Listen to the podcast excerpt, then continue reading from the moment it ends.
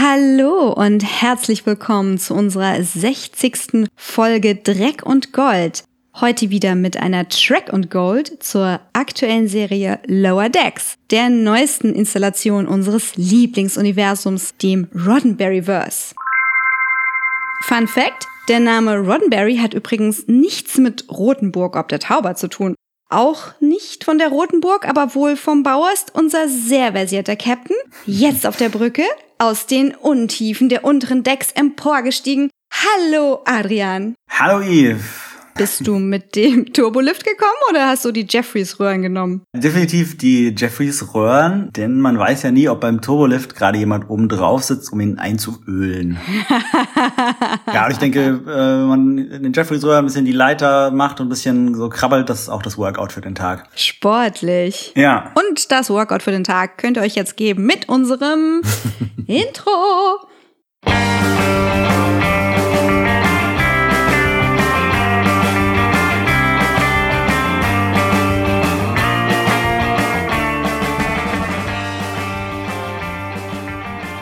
Das war das, das Ohrenworkout.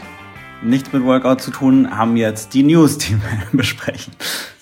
Kommt drauf an, wie sportlich ihr so schaut. Also ich habe ja eine Zeit lang ausschließlich im Fitnessstudio morgens meine Serien geguckt. Ah. Das ist jetzt komplett weggefallen seit Corona. Äh, und eigentlich auch schon ein Jahr vorher, weil ich da meine kleine Sandforelle ausgetragen habe und da war nichts mit Fitnessstudio. Mhm. Vielleicht irgendwann wieder. Ja, die erste Newsmeldung, die wir hier haben, ist nur ganz peripher mit Star Trek verknüpft. Und zwar fand ich es irgendwie interessant, dass nach Star Trek jetzt auch Akte X ein animiertes Comedy-Spin-off bekommt. Äh? Also die X-Files Lower Decks sozusagen.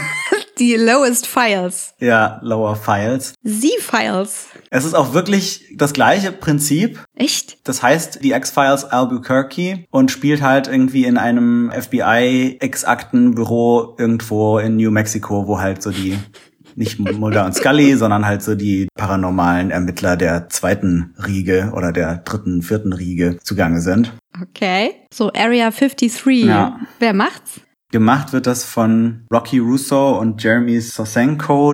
Bin ich mal gespannt. Ich meine, mhm. das Star Trek-Universum gibt natürlich ein bisschen mehr her für so ein animiertes, parodistisches Spin-off. Aber ja. Die X-Files sind ja jetzt doch schon ein paar Jahre nicht mehr so wirklich in den Medien vertreten gewesen und haben auch nur eine Serie, na, zwei, wenn man die Lone Gunman noch mitzählt. Also ich muss sagen, ich vermute, dass es Meta wird. Mhm. Lower Decks ist ja jetzt nur ja, tendenziell Meta. Und äh, ich habe äh, neulich äh, hier Bill und Ted 3 geguckt. Mhm. Und die hatten sich ja bewusst dafür entschieden, keine Meta-Comedy zu machen. Mhm. Wenn ihr keine konkrete Vorstellung habt, zum Beispiel 21 Jump Street, dieser, dieser Film-Reboot und 22 Jump Street, das ist so komplett Meta-Ebene. Ne? Der Film macht sich über sich selber und das Genre und alles lustig. Und wird von eigentlich ernst gemeinter Serie zu einer Comedy. Mhm.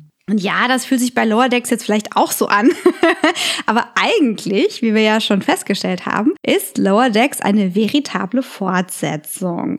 Und bei Akte X kann ich mir jetzt auch vorstellen, dass beides geht, ne? Meta oder ernst gemeinte Fortsetzung. Vermute aber eher, es wird Meta, naja. Ja, genau. Das ist ein bisschen der Unterschied, ob man jetzt Spaceballs macht und sich wirklich über alles lustig macht äh, und, und auch so das von außen betrachtet oder ob man eben den Lower Decks Ansatz vertritt, aus dem Universum heraus sozusagen die Gags zu entwickeln, so wo man sich fragt, okay, was könnte jemand, der in diesem Universum lebt, denn lustig finden an der Art, wie dieses Universum funktioniert. Bei X könnte man das auf jeden Fall auch machen. Das ist bei Lower Decks ganz cool. Ich bin gespannt, ob es überhaupt passiert und wenn ja, ob es auch ähnlich gelungen wird wie Lower Decks. Ich habe gehört, bei Discovery passiert auch einiges Neues, Spannendes. Erzähl mal. Ja, das Spannendste ist eine Meldung, die, glaube ich, gerade erst gestern oder vielleicht vorgestern rumging. Eine Casting-News. Und zwar wurden zwei neue SchauspielerInnen besetzt für die dritte Staffel Discovery. Ian Alexander und Blue Del Barrio.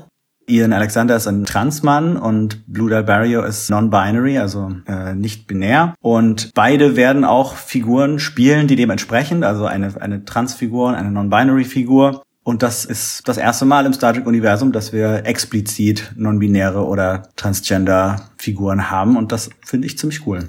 Sonst waren ja Non-Binary-Figuren oder im weitesten Sinne Transfiguren so extra dafür ausgedachte Aliens. Ja, genau. Und das hat's immer so geothered. Ich glaube, Ian Alexander spielt ein Trill. Ja, das ist natürlich eine Spezies, die schon immer für, für so Transparabeln herhalten musste es ist ganz spannend, dann zu sagen, wir nehmen jetzt eine Trillfigur, die ist aber nicht nur theoretisch äh, trans, weil sie irgendwie diesen Parasiten hat, sondern das ist auch jemand, der einfach als Person transgender ist, bevor der Symbiont ins Spiel kommt.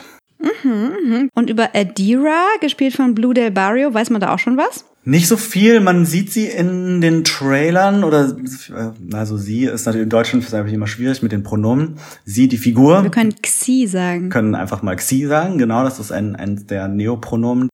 Also Adira ist in den Trailern zu sehen, scheint in irgendeiner Form auf der Discovery zu arbeiten. Ich glaube, man sieht Xi auch mal in so einem Becken, der so aussieht wie diese Trill-Becken, in denen die Symbionten unterwegs sind. Allerdings hat Xi nicht diese Punkte, die typisch für Trill sind. Also würde ich mal sagen, das ist vielleicht dann doch ein, ein Mensch oder eine andere Spezies. Klingt nach ziemlich interessanten Plots. Mhm, vielleicht finden die in dem gleichen Szenario statt. Vielleicht lernen die sich aber auch nur in dem gleichen Szenario kennen. Und ich habe gehört, Kenneth Mitchell kommt auch zurück auf die Discovery, nicht als Kohl oder Kulscha, sondern als Mensch. Ja, Kenneth Mitchell war schon seit der ersten Staffel bei Discovery dabei und die mögen diesen Schauspieler so sehr, dass sie ihn immer wieder bringen und jetzt hat er noch eine neue Rolle, aber jetzt endlich mal ohne das ganze Make-up. Der Schauspieler hat leider letztes Jahr bekannt gegeben, dass er ALS hat. Ich weiß nicht, wie stark er dadurch schon beeinträchtigt ist, ob er zum Beispiel dann nur im Rollstuhl unterwegs ist auch eine coole Repräsentation, wenn er eine Figur spielt, die gehbehindert ist mhm. oder ähm, anderweitig differently abled oder wie auch immer man es sagen möchte. Er hat ja letztes Jahr das bekannt gegeben, da war er schon in seinem äh, speziellen Stuhl. Mhm. Und ich denke mal, das würde ihm schwerfallen, die Dreharbeiten anderweitig ja. durchzustehen. Aber das ist schon gedreht, ne? Das ist ja alles schon gedreht, genau. Die dritte mhm. Staffel kommt ja schon in ein paar Wochen. Ach, stimmt. Und wurde Anfang des Jahres fertig gedreht. Das Jahr ist so schnell rumgegangen, Jesus.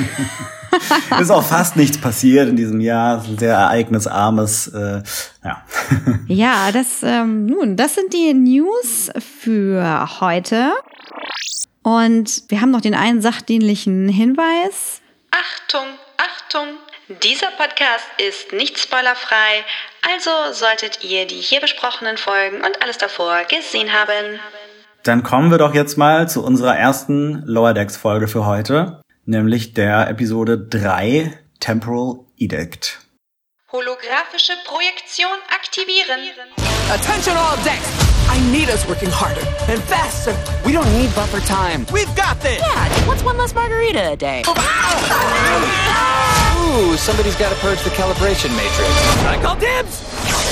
Let's do this! I get off on breaking protocol. Sometimes you have to do what's wrong to survive. Watch and learn. This is gonna be awesome. I'm Commander Yahoo! Ah! All right, that was awesome. Bäumler nimmt an einer gut gepflegten Tradition der Amüsierdecks der gesamten Sternflotte teil, einem musikalischen Abend. Er strengt sich sehr an, ein Violinenstück zu performen.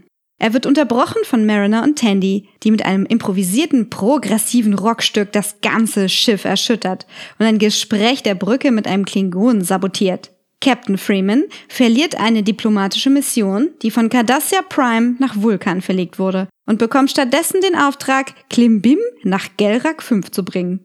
Derweil weiht Mariner Ensign Tandy in eine andere gut gepflegte Tradition ein, Buffer Time, den eingeplanten Zeitpuffer der absichtlich länger angegebenen Fertigstellungszeit einer Aufgabe, indem sie Martinis trinken oder was anderes Schönes machen. Als Bäumler, der aufgebrachten Captain Freeman, die einen Weg sucht, wie die Cerritos ernster genommen werden kann, aus Versehen davon erzählt, setzt er eine Kette von Ereignissen in Gang, die das Schiff ins Chaos stürzen wird. Um der nun auf die Minute getakteten neuen Arbeitszeit zu entkommen, die die Crew übermüdet und überanstrengt, schließt Mariner sich der Außenmission nach Gelrak 5 an. Dabei gerät sie mit Commander Ransom aneinander und diskutiert nicht nur einmal mit ihm über die richtige Vorgehensweise nach Sternflottenart. Natürlich hat die übermüdete Crew das falsche Dingsbums in die Kiste gepackt. Und so bekommen die kristallanbetenden GelrakianerInnen einen Tobsuchtsanfall, als ihnen ein Baumstumpen, das Symbol ihrer Erzfeinde, präsentiert wird. Die Kristall-Aliens greifen die völlig überlastete und systematisch kollabierende Cerritos an, auf der nur Bäumler die Ruhe weg hat und erst spät bemerkt, dass etwas nicht stimmt. Zusammen mit Captain Freeman geht er gegen die Graffiti-sprühenden, sehr leicht zu überwältigenden Aliens vor. Mariner und Ransom derweil wurden gefangen genommen und sollen mit einem sagenumwobenen Kristallschwert gegen einen Champion antreten oder unter einem sagenumwobenen Kristallklotz zertrümmert werden. Mariner und Ransom prügeln sich förmlich darum, wer die Ideale von Starfleet auf dem Kampfschauplatz repräsentieren darf. Ransom sticht der übereifrigen Mariner mit dem Schwert in den Fuß, um sie kampfunfähig zu machen, und übernimmt die Rolle des muskelprotzenden, eingeölt glitzernden Helden. Sie muss sich dagegen wehren, das und seine Argumentation attraktiv zu finden. Und tatsächlich, Ransom gewinnt. Auf der Cerritos eskaliert die Situation bis zur Brücke. Bäumler rät der Führungsriege entgegen seiner eigenen Präferenzen, dass der einzige Weg zurück zur Normalität sei, den Zeitpuffer wieder einzuführen. Gesagt, getan. Alle Regeln und Protokolle werden aufgehoben, um das Schiff zu retten. Ein Vorgehen, das ab jetzt der Bäumler-Effekt heißen soll. Auf dem Schiff und auch auf Gelrak 5 entwickelt sich alles zum Positiven. Die Parteien sind sich nicht mehr böse. Mariner bekommt von Dr. Kätzchen ihren Fuß verarztet. Die Narbe möchte sie jedoch ihrer Sammlung hinzufügen. Bäumler muss akzeptieren, dass das absolute Gegenteil seiner Fasson auf Messing gedruckt wurde, um zukünftige Generationen zu informieren. Am Ende scheint es das Zusammenkommen seiner Taktik und der von Mariner zu sein, die den Geist der Sternenflotte ausmacht. Holographische Projektion anhalten. Nice. Gucken wir doch mal, was die Folge so für Fragen aufgeworfen hat bei uns. Fragen und Antworten. Und äh, eine Frage, die sich so am Ende der Folge mir gestellt hat, wieso ist Miles O'Brien die wichtigste Person in der Geschichte der Sternenflotte? das war doch nur ein Witz, oder? Ja.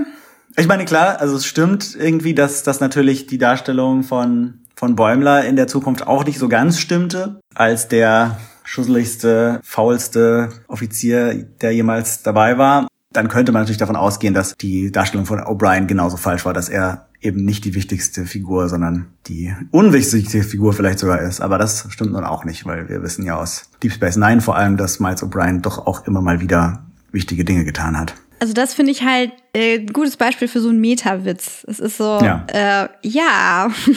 wir, sind, wir wissen nicht genau, warum Miles O'Brien mhm. so super wichtig wurde bei Deep Space Nine. Der war halt da und Colin Meaney, sehr beliebter Schauspieler, also irgendwas wurde da für ihn gebastelt, damit er wichtige Sachen zu tun hat. Aber ja, gut. Wir sehen da noch was anderes am Ende in der Zukunft, in dieser Art Schulklasse, ne? Ferengi-Kinder und ein Borg-Kind. Ja, das lässt einen natürlich gleich denken, ist das überhaupt immer noch die Föderation und sind demnach dann Ferengi und vor allem Borg auch Teil der Föderation in der Zukunft? XBs, befreite Borg, wie wir sie aus PK kennen, könnten natürlich durchaus zu Föderationsmitgliedern werden. Also ich nehme mal an, dass wir nicht in einer postföderalen Situation sind, weil wir halt so diese typische weiße, blonde, elfengleiche Sternenflottenlehrerin haben, die da was erzählt. Ja. Ich glaube, wenn das postföderal sein sollte, wäre es bestimmt ein Alien gewesen. Das ist ja eigentlich auch nur so ein Gag, um ja, Bäumler eins reinzuwürgen. Aber wir wollen es ja ernst nehmen. wir versuchen es aus dem Universum heraus zu betrachten. Und da frage ich mich dann auch noch, spielt das jetzt vor der dritten Discovery-Staffel, die ja irgendwie fast tausend Jahre in der Zukunft ist, oder spielt das irgendwo noch weiter in der Zukunft? The far future. Aber das können wir bestimmt besser beantworten, wenn wir die Discovery-Staffel gesehen haben. Mhm. Ich glaube, die wird uns richtig die Socken wegziehen. Ich hoffe doch. Aber ziehen wir unsere Rutschstopp-Socken erstmal wieder an und legen uns in den Gang zu den Fienrichen, die da in Stockbetten schlafen. Haben wir das schon mal irgendwo gesehen? In irgendeinem Game oder in irgendeiner Serie? Nicht, dass ich wüsste. Ich glaube, das ist schon auch so ein bisschen ein Gag, um darzustellen, wie unterlegen diese Lower Decks Ensigns den restlichen Offizieren sind, dass sie nicht mal eigene Quartiere haben, sondern in diesen Stockbetten in dem Gang schlafen können. Ich hoffe, da schnarcht niemand. Da gibt's doch bestimmt so soundabweisende Kraftfelder oder so. Ja, und wirklich richtig sounddichte Ohrenstöpsel oder so. Ja. Wir sprechen da gar nicht aus eigener Erfahrung. Nein, nein. also ich kannte diese lustigen äh, Stockbetten-Situationen bisher nur von dem Battlestar Galactica Reboot aus den 2000ern.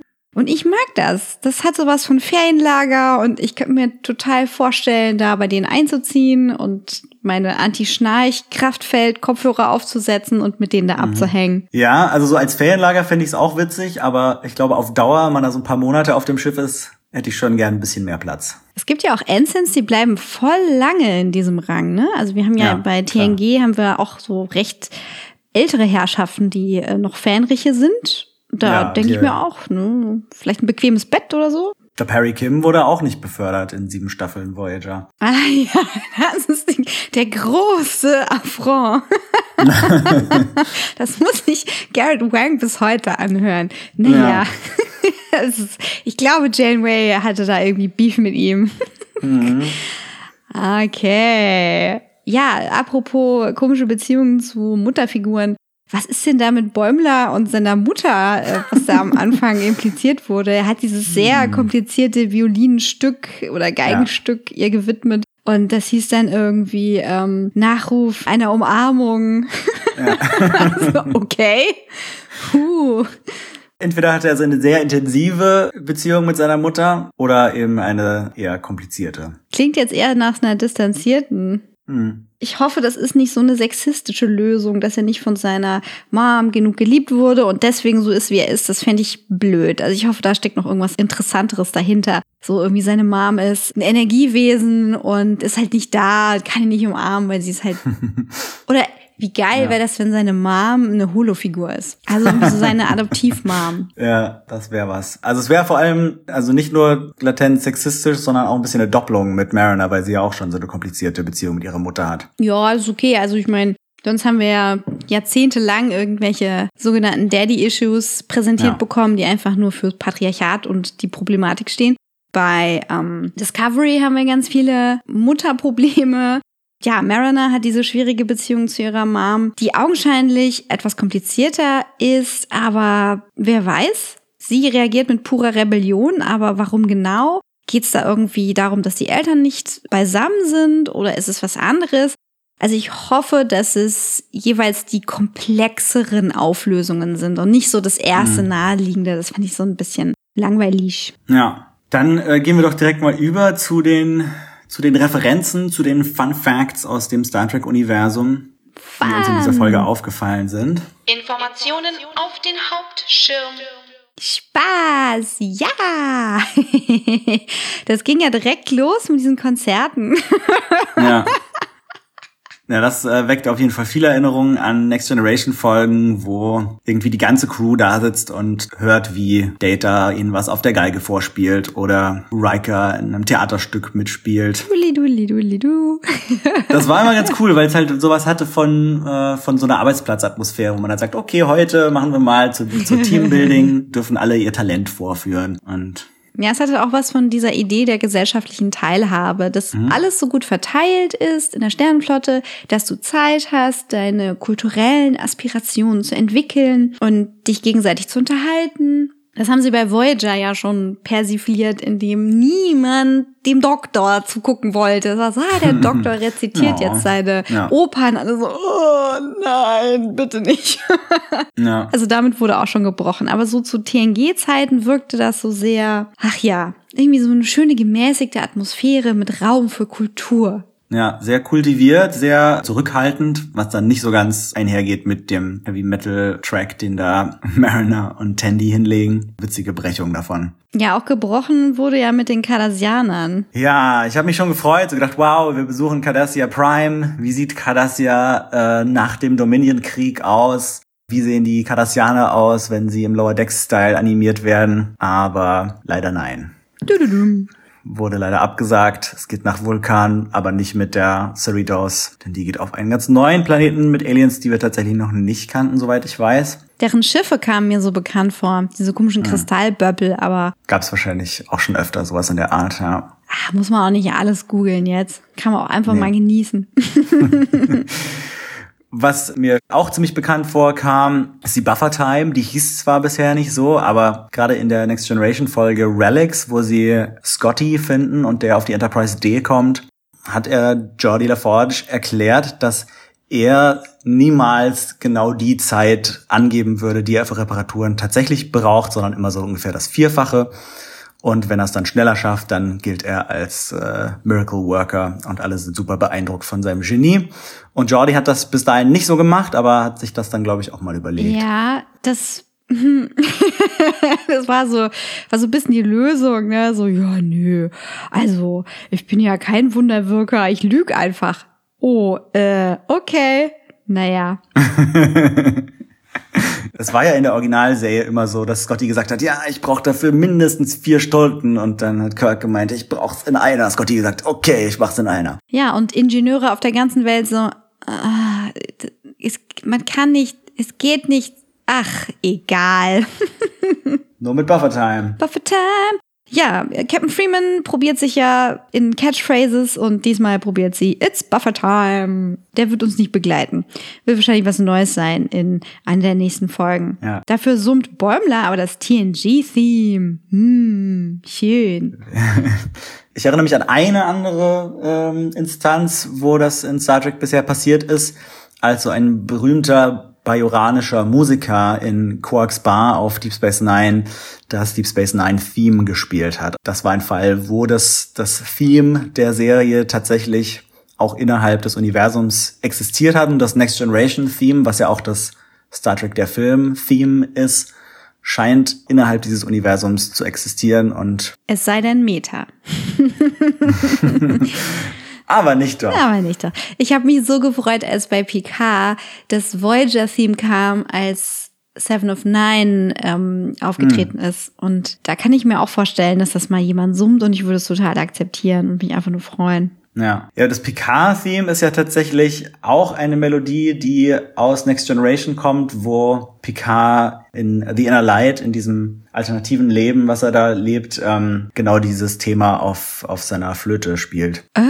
Oh, hatten wir das schon? Ich glaube, das haben wir in einem unserer PK-Podcasts eventuell schon mal erwähnt. Mhm. Auf jeden Fall ist das auch noch ein Fall, wo es andersrum passiert ist, dass eine Musik aus dem Universum dann zum Thema der Serie wurde. An dieser Stelle wollen wir mal die praktischen Playlists von SoundCloud erwähnen. Da könnt ihr euch unsere Picard-Playlist raussuchen und einfach mal die ganze Staffel durchhören, vielleicht parallel zu einem Picard Rewatch und verfolgen, wie wir Theorien aufstellen, Folge für Folge und es dann anders ausgeht. Wenn euch das unterhält, schaut doch da mal rein. Wir haben zu jeder Staffel, die wir gemacht haben, solche Playlisten. Auf jeden Fall. Ähm, wenn wir hier weitergehen bei den Referenzen, fallen mir einige Kirk-Parallelen auf zu Commander Ransom. Der ist natürlich auch ein Stück weit als Riker-Parallele angelegt. Aha. So die, die Körpersprache, wenn er mal sich mit dem Fuß irgendwo aufstützt, sieht das sehr nach Riker aus. Aber in dieser Folge hat er zum Beispiel auf dem Planeten immer wieder diese Rede halten wollen, mit der er dann die Galrakians überzeugt, doch lieber Frieden zu schließen und sie nicht hinzurichten. Und wenn er nur richtig an ihre Moral appelliert und die Werte der Föderation hochhält, dann äh, wird er sie überzeugen können. Und das klappt hier überhaupt nicht, aber wo es tatsächlich immer mal wieder geklappt hat, war halt in der Klassikserie mit Kirk, der dann Alien-Spezies mit einer bewegenden Rede dazu überzeugen konnte, nicht Krieg zu führen oder äh, nicht die Enterprise anzugreifen und so weiter. Die Kirk Speech ist auch so ein bisschen ein Trope. Auf jeden Fall wird viel geredet und Mariner war sehr beeindruckt. Äh, genau, das mit dem Reden klappt dann nicht so wirklich, deswegen ähm, muss er dann sein Kirk Fu auspacken. die klassische Kampftechnik, die damals William Shatner etabliert hat. Ich weiß nicht, ob er sich das, also das war wahrscheinlich genauso wie diese wie diese Art zu sprechen, wo er immer seltsame Wörter betont hat, an seltsamen Stellen Pausen gemacht hat, um interessanter zu wirken, hat er sich wahrscheinlich auch einfach seltsame Kampfmoves ausgedacht, um interessanter zu wirken. Dabei vor allem gab es diesen Doppelfaustschlag, wo er irgendwie so mit verschränkten Fäusten irgendwelche Aliens vermöbelt hat.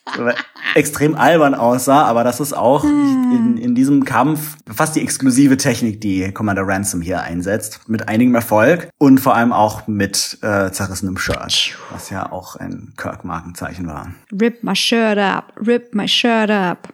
Ja, und dann gab's ja noch Arm-Pumping im Stile von Henry Cavill aus Mission Impossible 6. Ja, das war im äh, letzten Mission Impossible Film gab es so eine Kampfszene, wo Henry Cavill vor so einem Faustkampf irgendwie so erstmal so seine Arme nach unten boxt und das äh, ist eigentlich völlig Quatsch, aber es sah irgendwie super cool aus. Also, also aus hätte er irgendwie so, wären seine Arme so Pump-Action-Shotguns und er muss sie erstmal durchladen. Ähm, und genau das macht Ransom hier auch. Und das war halt damals irgendwie zu so einem Internet-Meme geworden. Mariner fand es ja auch ziemlich hot. Ja, es gibt ja auch Leute, die Miles O'Brien hot finden. Mehr Leute noch finden ihn, glaube ich, lustig.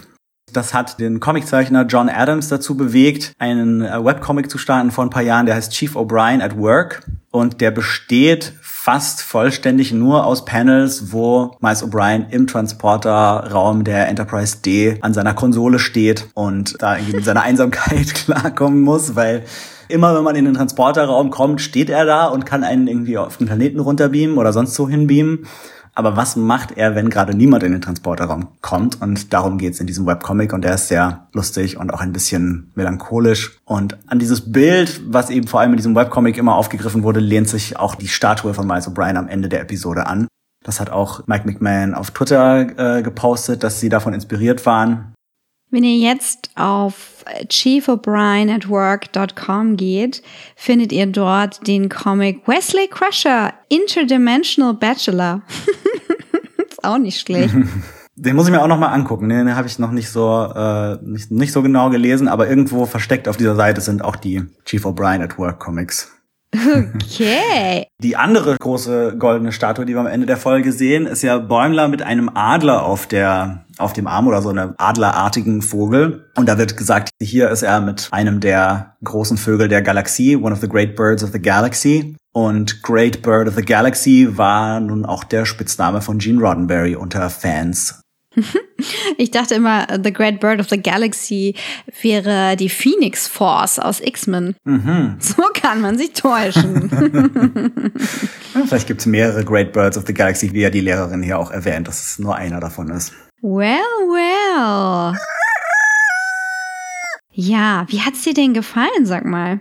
Äh, also insgesamt fand ich die Folge auch wieder ziemlich cool. Es ist von den bisherigen Folgen tendenziell die, die mir am wenigsten gefallen hat. Aber also es gab auch Sachen, die ich sehr gut fand und ich fand sie vor allem sehr lustig. Also ich fand die Mariner und Ransom Beziehung fand ich sehr witzig aufgebaut und auch wie Ensign Bäumler ohne die Buffer-Time aufblüht und wie er halt so super mit dieser total engen Zeittaktung klarkommt, während alle anderen völlig zugrunde gehen, fand ich auch extrem witzig. Was ich bei den ersten zwei Folgen sehr schön fand, ist, dass sie halt trotz der vielen Witze und Referenzen und so auch noch als äh, glaubhafte Episoden im Star Trek-Universum funktioniert haben. Aber bei der hier hatte ich das irgendwie nicht mehr so ganz. Also dieses Schiff, wo, wo die Aliens einfallen und Graffitis an die Wände sprühen, während die überarbeiteten OffizierInnen überhaupt nicht klarkommen, das war mir ein bisschen zu übersteigert. Und ähm, ich fand auch völlig unglaubwürdig, dass diese äh, Galrakians Föderationsmitglieder sein sollen. also wie so ein Volk, das das äh, Kämpfe zum Tod und die Todesstrafe äh, hat und Kristalle anbetet, irgendwie ein äh, Mitglied in der Föderation ist. Das ist irgendwie, das ist, als, als würde man, weiß ich nicht, irgendwie sind die, Nordkorea sind die? in die EU aufnehmen oder so. Oh. It's gonna be like that, is it? Äh, ich dachte, das wäre wieder so eine Sache mit dem Zweitkontakt gewesen, weil die Cerritos doch immer den Second Contact macht. Ich dachte, das ja, wäre so. Dachte ich am Anfang auch, aber ähm, also es ist ja diesmal nur so eine Ersatzmission, wo sie denen halt so ein Geschenk bringen sollen, aber es wird tatsächlich erwähnt, dass sie Föderationsmitglieder sind und das, das hat für mich so ein bisschen die, die Fiktion zerstört, weil ich dachte, okay, das kann irgendwie nicht sein. Ja, Also wird ja am Ende noch gebrochen dadurch, so, ach ja, haben wir ein bisschen übertrieben, hihihi und so. Aber ja, ich meine, du hast natürlich in so einem Superclub wie der Föderation immer mal weniger wichtige MitgliederInnen für die Ausnahmen gemacht werden. ja, vielleicht oh, ist ihr Planet an einer strategisch wichtigen Stelle oder so. Ja, vielleicht kann man aus diesen Kristallen ganz tolle Plaketten machen, äh, wie für den Bäumler-Effekt. Ja. Also ich fand es auch witzig, wie er so um sich herum nichts gesehen hat, weil er in seiner Feel-Good-Zone ist. Aber mhm. ich habe mich gefragt, ist er wirklich eine so strebsame und auch gern fleißige Person? Weil bisher hatte ich den Eindruck, das wurde so als Mittel zum Zweck dargestellt. Also ich finde das interessant, das jetzt so ein Stück zu brechen. Am Anfang hieß es ja, ah ja, das ist so voll der übersteigerte Typ und Karrieretyp, aber er ist tatsächlich gerne fleißig und das ist ja eine Qualität, die ihm tatsächlich helfen würde. Ja. Also ich hatte ihn schon auch in den vorherigen Folgen so wahrgenommen, dass er das schon auch gerne macht, also den Regeln zu folgen und fleißig seine Arbeit zu machen und dass das zwar ein Mittel zum Zweck ist, also zum Aufstieg, aber dass er darin schon auch aufblüht. Ja, ich meine, es gibt Regelfuchser, die zeichnen ja. sich vor allem dadurch aus, dass sie anderen immer aufzeigen, dass sie sich an die Regeln zu halten haben, aber selber halt mhm. nichts machen, weil sie sich nichts trauen.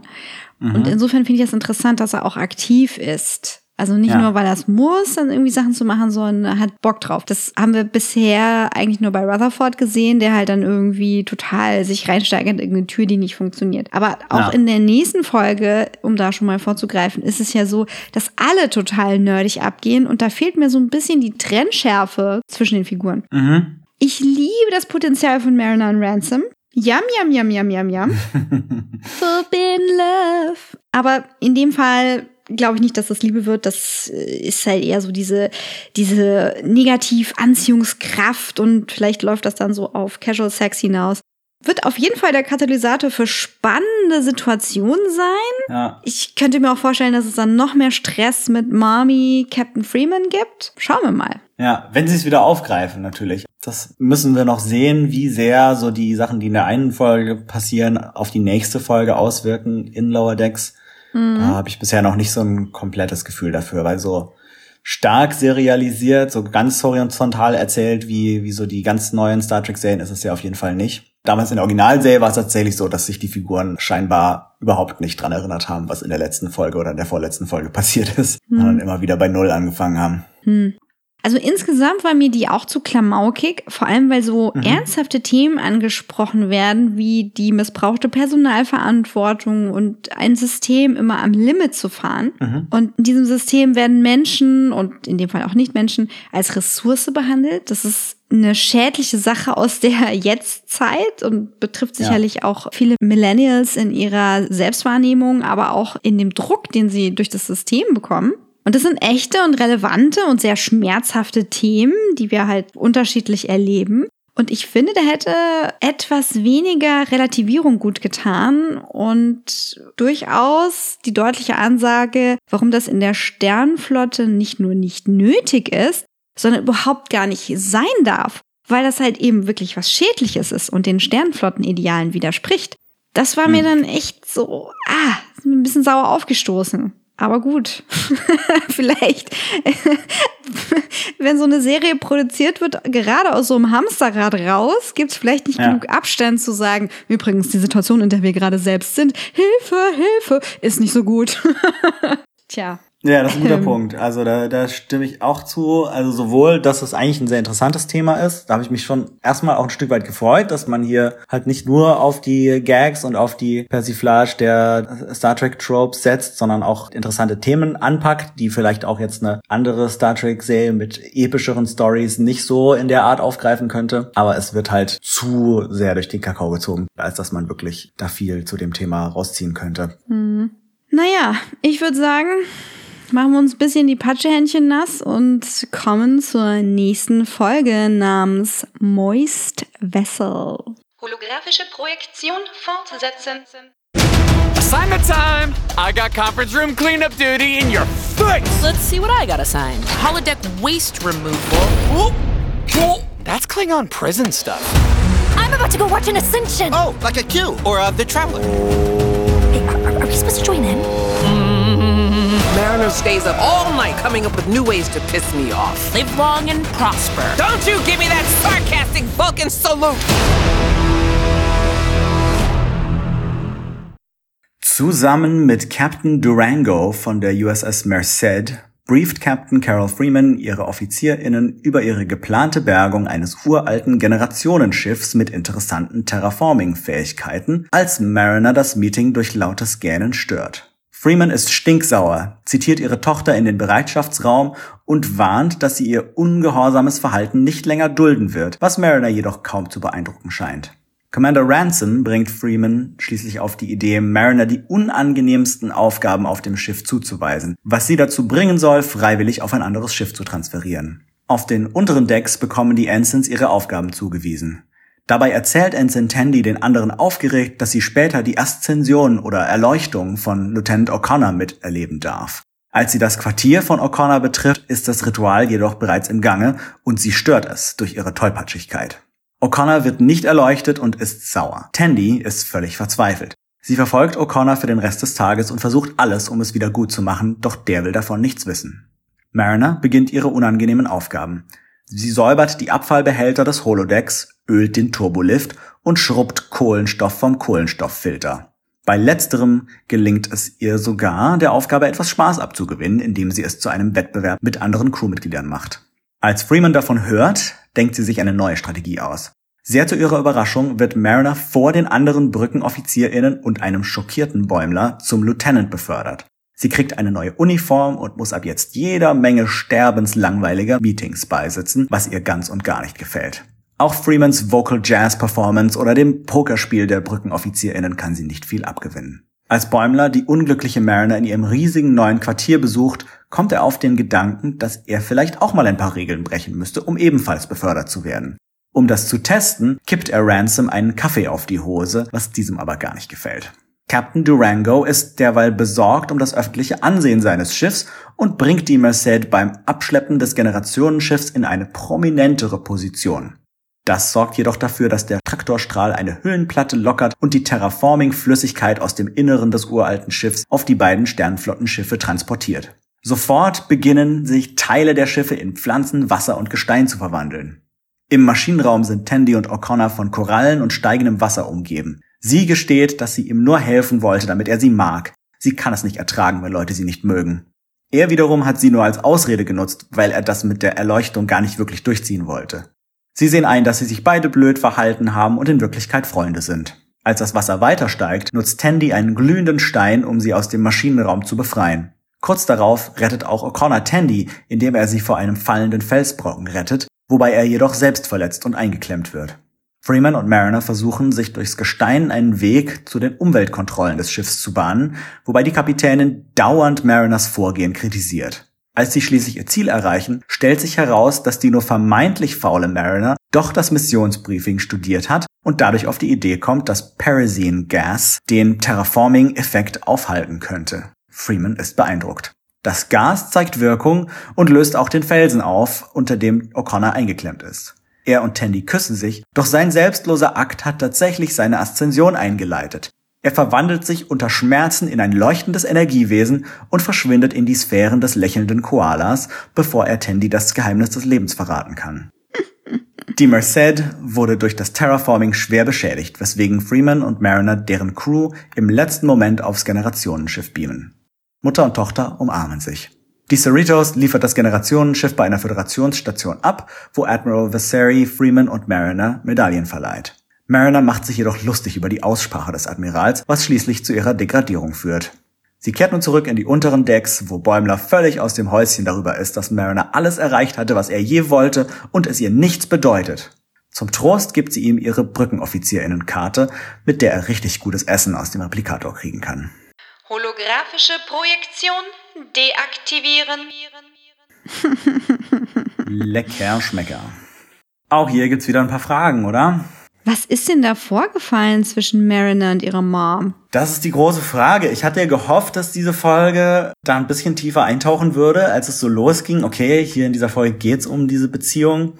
Wir erfahren eigentlich nicht viel über die Vergangenheit. Wir merken, okay, die Kapitänin kritisiert Mariner die ganze Zeit.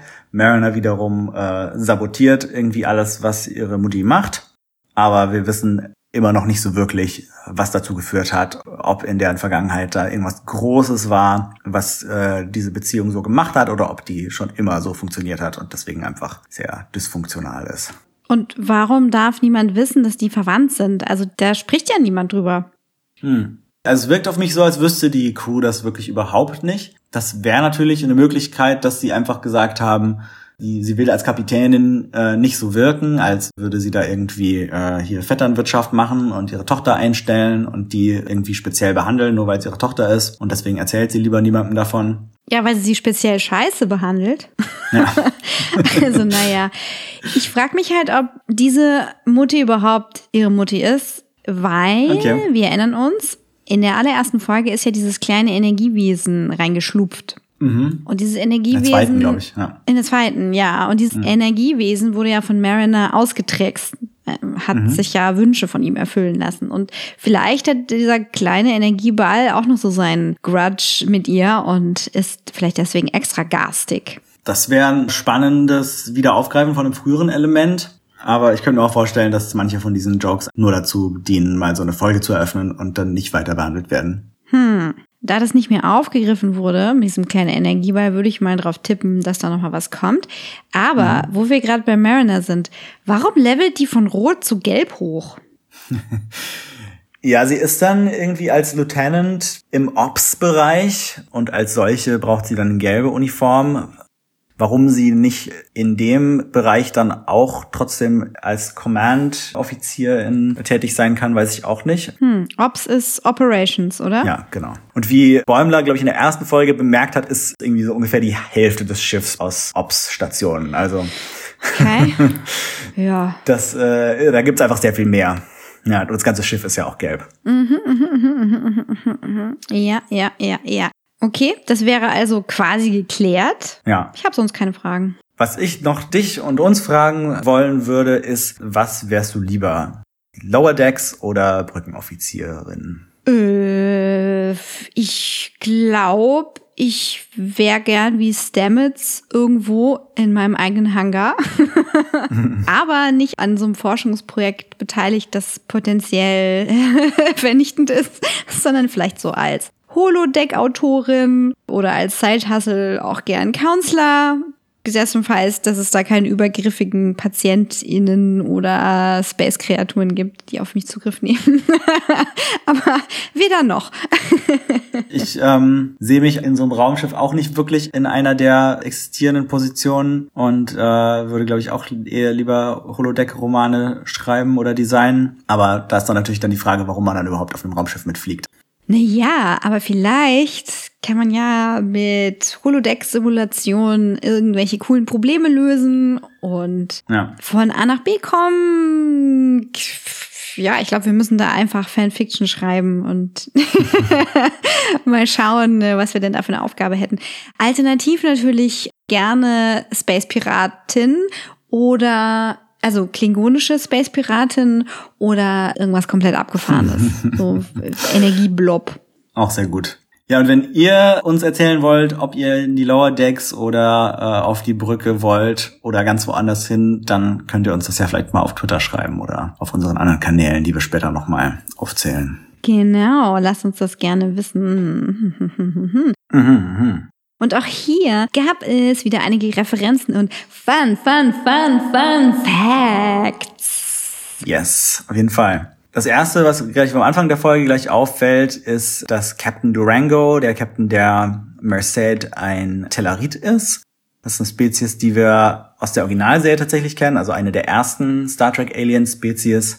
Die kam, glaube ich, in Journey to Babel vor. Da war so eine Konferenz, wo auch die Andorianer zum ersten Mal aufgetaucht sind. Die Spezies wurde vor allem in Enterprise sehr ausgebaut, nachdem sie dazwischen in einigen Serien gar nicht vorkam. Aber seit Enterprise gehört sie wieder fest zum Ensemble dazu. Kam auch bei Discovery mal vor. Wobei jetzt Durango eher so aussieht wie die Original-Telleriten und nicht so sehr wie das Discovery Redesign. Ach, die habe ich gar nicht zusammengebracht. Auch wenn wir das ja. bestimmt besprochen haben. ich habe die noch von Enterprise Erinnerung, da waren die nicht ja. so nicht so nett irgendwie. Nee, die sind eher so angriffslustig und immer auf Konfrontation aus und sehr ego gesteuert. Ungezogene Hundchen. Aus mit der Zeitung auf die Nase. Aber Gründungsmitglieder der Föderation. Ah ja, ja, gut. Was hast du denn noch rausgefunden für uns? Zu Captain Durango ist auch noch zu sagen, dass Durango der äh, Holodeck-Name von Diana Troy war in dem Western-Szenario in der Next Generation-Folge Fistful of Datas. Da war sie so ein ah. Western-Held namens Durango. Hm. Und der Name kommt jetzt hier wieder. Das ist ziemlich witzig. Man fragt sich dann, okay, äh, warum hat jetzt der Tellerit irgendwie so einen spanischen Namen? Aber warum auch nicht? Oh, klingt vielleicht nur spanisch. Und wir bleiben mit den Anspielungen ja in Kalifornien.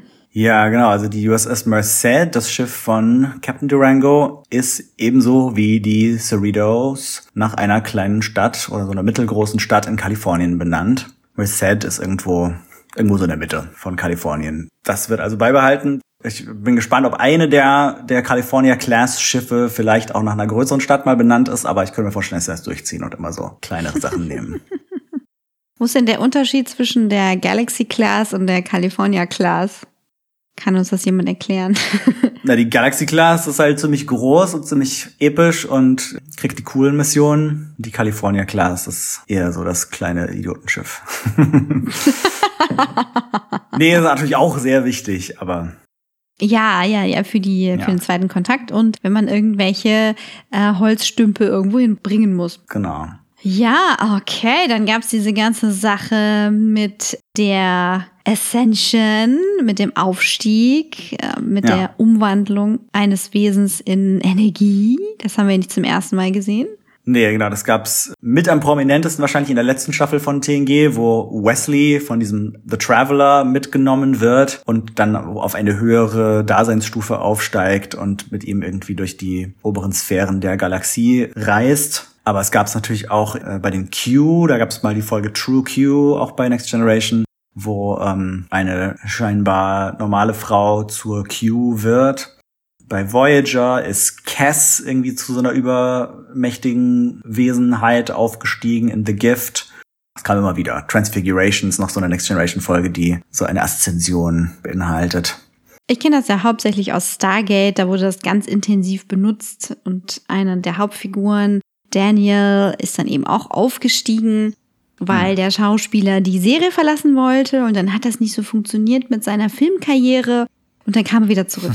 Das war so ein bisschen wie, ich steige auf, ich werde ein Engel. Oh, der Engel ist gefallen, ich bin zurück. Ich kann mich an nichts erinnern, was im Himmel war. Praktisch. ja, ja, so war das damals. Okay. Oh boy. In Mariners neuem Quartier hängt so ein Gemälde an der Wand, das mir auch gleich relativ bekannt vorkam und äh, auf, auf Twitter habe ich dann schnell lesen können, dass das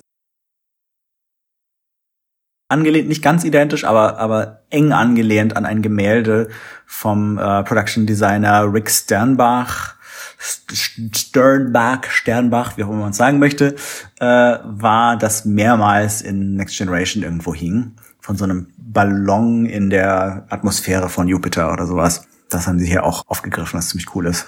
Mhm. Wer ihn nicht kennt, Sternbach hat unter anderem die DS9, also die Station und die Voyager mitentworfen. Sehr cool. Ja, der hat, hat echt viel beigesteuert zu den äh, 90er-Track-Serien. Und jetzt indirekt auch dieses Gemälde für Lower Decks. Da sind meine Augen auch dran hängen geblieben. Aus anderen Gründen, die ich irgendwann mal mit euch teile. Sehr spacig auf jeden Fall. Und ja. der gute Bäumler erwähnt Moriarty. Als er so tut, als wäre er äh, gerade auf dem Holodeck und hätte nicht die, die Sache gesagt, die er gerade gesagt hat, sagt er, oh, das war Moriarty, ich bin hier auf dem Holodeck. Und Moriarty ist natürlich der Bösewicht von äh, Sherlock Holmes war auch eine Holodeck-Figur auf der Enterprise D, die dann ähm, ein Bewusstsein erlangt hat und der Enterprise mehrmals zugesetzt hat. Zum ersten Mal trat er auf in Elementary Dear Data in der zweiten Staffel, glaube ich. Mhm. It's Elementary Dear Data. Er hatte dann auch später eine Rolle, die weniger antagonistisch war. Da wurde es etwas neutraler ja. betrachtet. Die Konsequenz dessen, was eine Figur erlebt, die so geschrieben ist, wenn sie denn zu echtem Leben erwacht. Ja. Oh, könnt ihr beim Rewatch mal unter frischen Augen sehen, wenn wir über künstliches Leben nachdenken, äh, unter anderem die ganze Staffel Picard lang. ja, um äh, Leben geht es auch bei der Terraforming-Flüssigkeit, die da aus diesem gestaltartigen Generationsschiff rausplötschert. Ja, also die funktioniert eigentlich genauso wie das Genesis-Device aus der Zorn des Khan, wo ähm, Kirks Ex und sein Sohn auf so einem toten Planeten versuchen, eben Terraforming durchzuführen mit so einer speziellen Technologie, was dann auch ziemlich gut klappt und diesen toten Planeten halt in so eine lebendige Welt verwandelt und dabei auch noch Spock wiederbelebt. Spoilers! Und das funktioniert. ja. Äh, das funktioniert sehr ähnlich wie diese Terraforming-Flüssigkeit, die wir hier sehen. Mhm, das Paradies. Ich frage mich nur, was passiert, wenn dann auf so einem Planet, der von, von dieser Flüssigkeit terraformt wurde, irgendjemand dieses Gas äh, loslässt. Das ist kein wünschenswertes Szenario. Nur noch Gu. My goodness. Nur noch Glibber überall auf dem Planeten. Ja, apropos Glibber und andere Flüssigkeiten. Es wurde bestätigt in einem verpiepsten Sätzchen, dass das Holodeck für das benutzt wird, von dem wir immer dachten, dass es benutzt werden würde. Ja, jetzt mostly jetzt that. Kommt auch fast ohne Sexshaming aus, dieses Kommentar. Captain Freeman ist da so ein bisschen schockiert davon, äh, als, als Ransom ihr das bestätigt. äh, wie war das? Die Regel. If it exists, there's porn of it. Oh my goodness, I'm too bored for that. Ja, und der gute O'Connor, der da aufsteigt, das ist niemand Geringeres als äh, die, oder wird von niemand Geringerem äh, gesprochen als Haley Joel Osmond, der sich zuerst einen Namen in der Filmbranche gemacht hat, weil er tote Menschen sehen konnte. Das ist ganz witzig. Also er hat war damals als Kinderstar äh, immer mal wieder dabei, vor allem natürlich The Sixth Sense, aber auch noch ein paar andere Sachen. Und mittlerweile sieht er gar nicht mehr so aus und spielt öfters in Komödien mit. Scheint mir ein ziemlich sympathischer Typ zu sein und hier hat er auch eine ganz coole Rolle gehabt als O'Connor. Ein totaler Schnuffi. Ja, das sind jetzt so die wichtigsten Referenzen. Gucken wir uns doch auch hier mal an, wie es uns gefallen hat. Wie hat es dir denn so gefallen? Ich setze meine Emotionsanalysehaube auf und ja, ja, ja, ja. Alles sehr, sehr aufregend. Ich würde mir wünschen, da jetzt mal so eine Bottleneck-Episode zu bekommen. Oder so eine ganz ruhige, mega ruhig zum Einschlafen, ruhig. Einfach nur die Gänge lang laufen, Talking Head Situation, vielleicht irgendwas Spannendes, was rausgefunden werden muss und einfach das Szenario, dass wir auf einem Sternflottenschiff sind, genießen. Das würde ich mir wünschen und äh, damit sage ich euch auch schon, wie es mir gefallen hat. Eigentlich gut, aber ähm, diese Stress im Bus-Sache könnte jetzt einfach ein bisschen runtergefahren werden, weil es ist jedes Mal so ein Doomsday-Szenario und ich denke mir, uh, okay, ja, von den vier bisherigen Folgen haben drei geendet mit so einer riesigen Zerstörungs-Eskalationsorgie, wo irgendwie alles drunter und drüber geht und das ganze Schiff äh, kaputt gemacht wird. Und das ist natürlich einerseits ganz cool, dass man das in so einer Animationsserie machen kann. Das hätten sie sich natürlich in den 90ern nicht wirklich leisten können, jede Woche ihre Sets komplett zu zerstören. Aber es ist auch ein bisschen viel. Also man könnte ruhig mal einen Gang zurückfahren. Ich war tatsächlich auch, auch irgendwie so der, der Nerd, der in diesem Briefing am Anfang der Folge drin gesessen hatte und gesagt hat, Psst, Mariner, hör mal auf zu gehen. Ich will, will hören, wie das mit diesem Terraforming-Generationenschiff ja. ist. Das klingt voll interessant. Ja, total. Ja, das fand ich ziemlich cool, dass, äh, also dass sie, obwohl das ja mehr so ein Nebenplot ist, da so ein, so ein Ding aufgebaut haben, so, okay, wir haben jetzt hier dieses uralte Schiff und das hat diese Terraforming-Flüssigkeit und hat irgendwie diese ganze Spezies, die da generationenlang betreisen sollte, die aber, da ist irgendwas schiefgelaufen. Die sind alle nur noch so Mumien in ihren Stasis-Kammern. Mhm. Das war auf jeden Fall sehr spannend, auch vom Design her war es ganz cool. Ich habe nicht rausbekommen, wie dieses Gestalt aussehende Weltenschiff, also worauf das anspielt. Es hat mich gigaesk angesprochen und ich dachte, ach, das ja. kenne ich doch irgendwo her, irgendwie irgendwas. Vielleicht Sorayama, der diese Chrome-Bots damals gezeichnet hat. Das war so der erste, der diese, diese weiblich sexualisierten hm. Androidinnen so krass chromartig gestaltet hat. Okay. Naja, also wer es weiß, bitte Nachricht an mich. Das verfolgt mich. Was ist es? Woher kenne ich's? Mich hat's auch an mich hat's auch an Giga erinnert, also an die Designs aus Alien vor allem. Mhm. Da war das glaube ich schon angelehnt. Sah auf jeden Fall cool aus. Ansonsten fand ich es eigentlich auch ziemlich cool. Hat mir großen Spaß gemacht. Ich fand die Beziehungsdynamik zwischen Mariner und, und ihrer Mutter sehr interessant. Dass es halt diesen Konflikt zwischen den beiden gab, der sich nicht wirklich lösen lässt. Das hat mir Spaß gemacht. Die haben sich ja auch gegenseitig Respekt gezollt. Das war schon cool. Ja, am Ende dann doch, aber es konnte natürlich nicht bleiben, sondern Mariner musste es wieder ruinieren, damit sie auf die Lower Decks zurückkehren kann. Und damit wir die episodische Dynamik haben. Ja cool an dieser Folge und auch an der anderen Folge, also das haben ja beide Folgen so ein bisschen gemeinsam, ist, dass wir neben unseren vier Lower Decks Ensigns auch die Brückencrew näher kennenlernen. Dass wir in der letzten Folge halt Ransom ein bisschen näher beleuchtet haben, dass wir hier jetzt mal Captain Freeman ein bisschen genauer kennenlernen. Das finde ich ganz cool, dass es so diese unsere vier Hauptfiguren gibt, aber auch äh, noch so ein Nebencast, der nach und nach ausgebaut wird. Wie es sich für eine Young Adult Serie auch gebührt, denn da brauchen wir ja die nicht wesentlich älteren Erwachsenen und die sehr reifen Jugendlichen, die nebeneinander existieren und auch interagieren, teilweise, wenn sie denn altersmäßig nah genug beieinander sind. Alright. Ein kleiner Kritikpunkt, den ich noch hatte, ähm, neben der Zerstörungseskalation, ist, äh, dass mir das mit dieser Ascension, mit dieser Erleuchtung ein bisschen zu schnell ging, ein bisschen zu einfach schien. Dass er irgendwie so ein paar Jahre lang immer mal wieder meditiert hat und dann musste er irgendwie eine gute Tat tun und wurde gleich zum überdimensionalen äh, Energiewesen. Ja, da kommen wir halt wieder zum Punkt Klamauk, ne? Das, das wurde halt für den Gag ja. so gemacht. Also das ist ja auch die Simpsons-Logik, also von der Zeichentrickserie Simpsons. Die Welt funktioniert so, wie der Gag es braucht. Das kann sein, dass du Widersprüche hast. Es ja. kann sein, dass innerhalb einer Folge Sachen zwar stimmig sind, aber innerhalb einer Staffel nicht. Und da wird einfach dem Gag gefolgt. Das machen sie ja teilweise auch. Das kann ich akzeptieren. Ich war auch einigermaßen beeindruckt von dem Aufstieg von der Ascension. Äh, aber ich muss sagen, es war ja nicht angenehm für ihn, ne? Es war dann so, hey, das geht ganz einfach. Es war sehr unangenehm Aber es dauert. Aus. Oh, ja. ich brenne. Meine Seele brennt. Au, es tut sehr weh. Ich bin im ganzen Universum. Hui. Okay. Ja, ich kann das auf jeden Fall gut mitnehmen, wenn solche Sachen für den Gag gemacht werden. Ähm, das ist schon bei einer Comedy-Serie natürlich wichtig, dass es lustig ist, aber manchmal äh, begibt sich das dann, dann in so eine Spannung mit meinem Track-Nerd-Hirn, das irgendwie bei mir immer im Hintergrund sitzt und wissen will, wie passt das jetzt zusammen mit dem, was ich in der anderen Folge gesehen habe. Ah, Lieutenant äh, vom Bauer kommt in die Szene. Mhm. Also Moment. Moment mal. Ich möchte noch mal über das Generationsschiff sprechen und überhaupt ist keine echte Ascension hier. Komm mal wieder auf den Boden, Junge. Junge. Ja. Ich glaube, die Folge hat uns beiden ganz gut gefallen, mit kleineren Kritikpunkten und Wünschen für die Zukunft.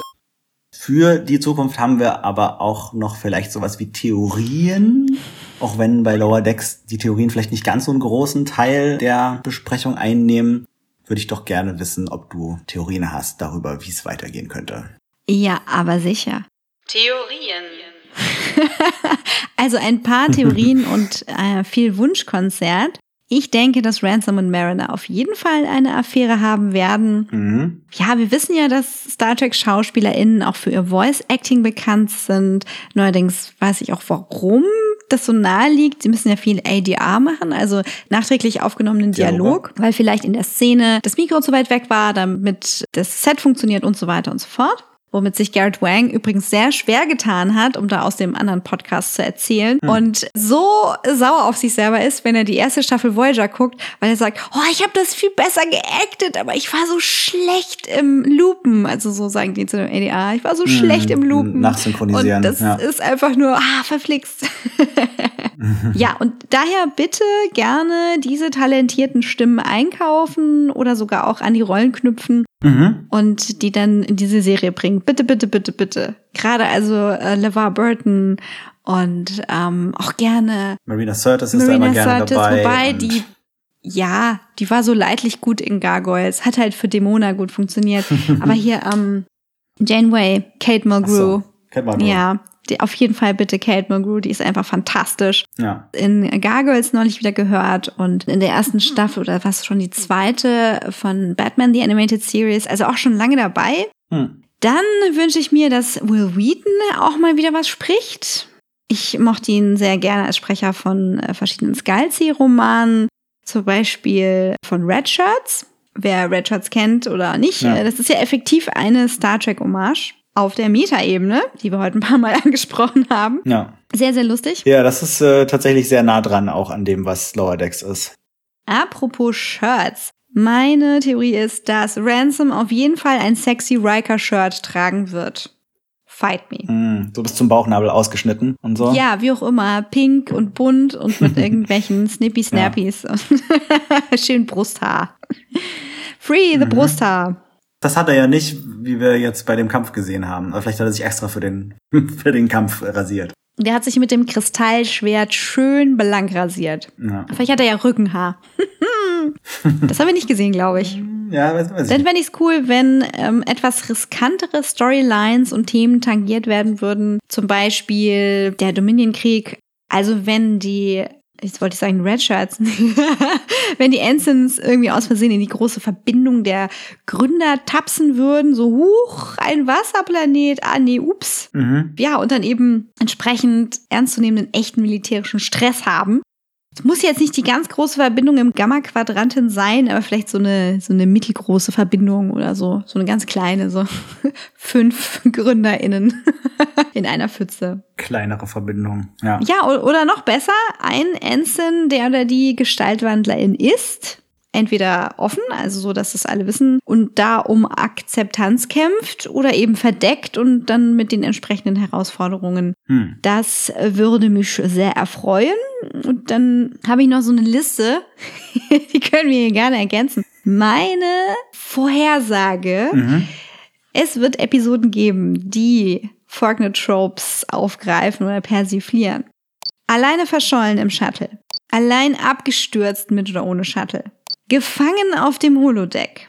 Eine Person trägt einen Alien-Parasiten oder und ist superschnell, super schwanger.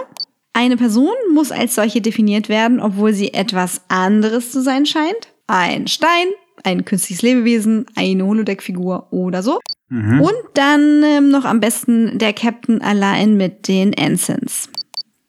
Fällt dir noch was ein für meine ja. Liste?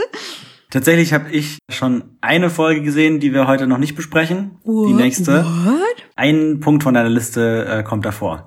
Also kannst du gespannt oh, sein. Oh, okay. Was mir noch so einfällt, mh, hm, also ich würde sagen, Zeitreisen stehen noch aus. Immer. Das ist so ein wichtiger Teil von Star Trek Plots, äh, den wir bisher noch nicht haben und das müsste irgendwann kommen und das bietet auch sehr viel Potenzial für Comedy, wenn man irgendwie in die Vergangenheit der Erde reist vor allem. Wobei ich meine Zeitreisen sehr ernst nehme. ja. Äh, oder natürlich der Alien-Planet, der genauso aussieht wie die Erde der Vergangenheit, wie wir es in der Originalserie öfters hatten mit dem Römerplanet und dem Gangsterplanet und dem Nazi-Planet. Das wäre auch ein perfektes Szenario für mhm, mhm für die Comedy. Mm, der Nazi-Planet mit den Reptilienmenschen. Ja, ja. Mhm. Okay. Kann ich mal drauf verzichten, ausnahmsweise. Ja, da finden wir vielleicht was anderes, wo einem das Lachen ein bisschen leichter fällt. Leichter lachen mit Eve und Adrian. hm. wir brauchen ja alle ein bisschen mehr zu lachen. Ja. Wenn ihr noch was für unsere Liste habt an Tropes, die unbedingt abgefackelt werden sollten von Lower Decks oder die ihr gar nicht sehen wollt, aber von denen ihr ausgeht, dass sie auf jeden Fall passieren werden, schreibt uns das gerne auf unseren sämtlichen Portalen. Ja. Unbekannte Signale aus dem Internet. Nicht ganz unbekannte Signale, sondern von rechts und links vom Sofa schreiben uns. Katja Klengel auf Twitter ich mochte die neue Folge, stelle aber fest, dass ich den Beckett Mariner Brad Bäumler Strang oft spannender finde als den Rutherford und Tandy Strang. Es wäre schön, wenn sich die Figuren in den nächsten Folgen mehr mischen und die A, B, C Plots auch mehr miteinander verwoben wären. Und Heike Hörnig schreibt dazu. Ich fände gut, wenn Rutherford und Tandy ein bisschen konsistenter charakterisiert werden würden. Bis auf Mariner bedienen sich die Hauptfiguren alle etwas zu sehr aus denselben Nerd- und Overachiever-Töpfchen. Naja, das ist ein ganz guter Punkt. Also ich, ich finde, die haben schon auf jeden Fall alle eigene Ansätze, aber die Eigenheiten kann man sicher besser rausarbeiten mhm. noch. Dann haben uns eure Nachrichten erreicht bezüglich unserer Lower Deckifizierung. Wir legen demnächst los mit der ersten Crew. Wenn ihr auch dabei sein wollt und Avatare im Lower Deck Style haben wollt, schreibt uns doch eine E-Mail an trackundgold@gmail.com oder abonniert für einen Monat unseren Gold Tier auf Patreon. Ich freue mich schon drauf, einige von euch im Lower Deck Style zu zeichnen. Mhm. Und äh, auf Twitter findet ihr uns unter @track und Gold. Wenn ihr nach Dreck und Gold sucht, zum Beispiel auf Facebook oder auf Soundcloud, findet ihr uns auch. Da könnt ihr uns äh, liken und abonnieren und so ein Zeug. Auf Apple Podcasts und anderen Podcatchern könnt ihr die Podcasts auch abonnieren und auch Bewertungen dalassen, wenn das möglich ist. Das freut uns immer sehr. Und da vielleicht ein paar von unseren Casts nachholen, die ihr noch nicht gehört habt. Ansonsten freuen wir uns, wenn ihr von euch hören lasst und uns sagt, wie ihr die Serie findet und uns Fragen stellt, die ihr zu Lower Decks und Star Trek im Allgemeinen habt. Dann wollen wir ja insgesamt inklusiver werden und stellen seit der letzten Folge die Transkripte also mehr oder weniger unsere Notizen zur Folge, die wir uns vorher machen, in mehr oder weniger ausformulierter Form auf unseren Patreon und zwar öffentlich, das heißt ohne Bezahlschranke.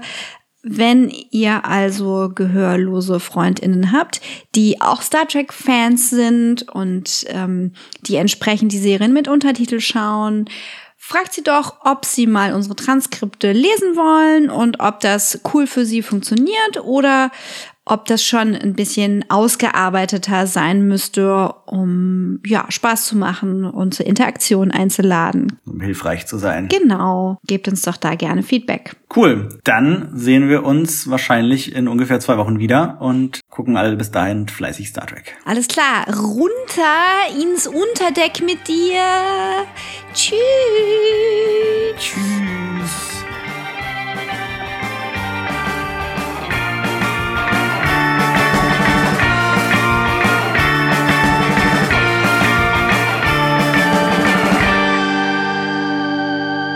Denn die Lower Decks richtig? Die unteren Decks? Ja. Ayo. Ayo. Dann machen wir mal Stopp.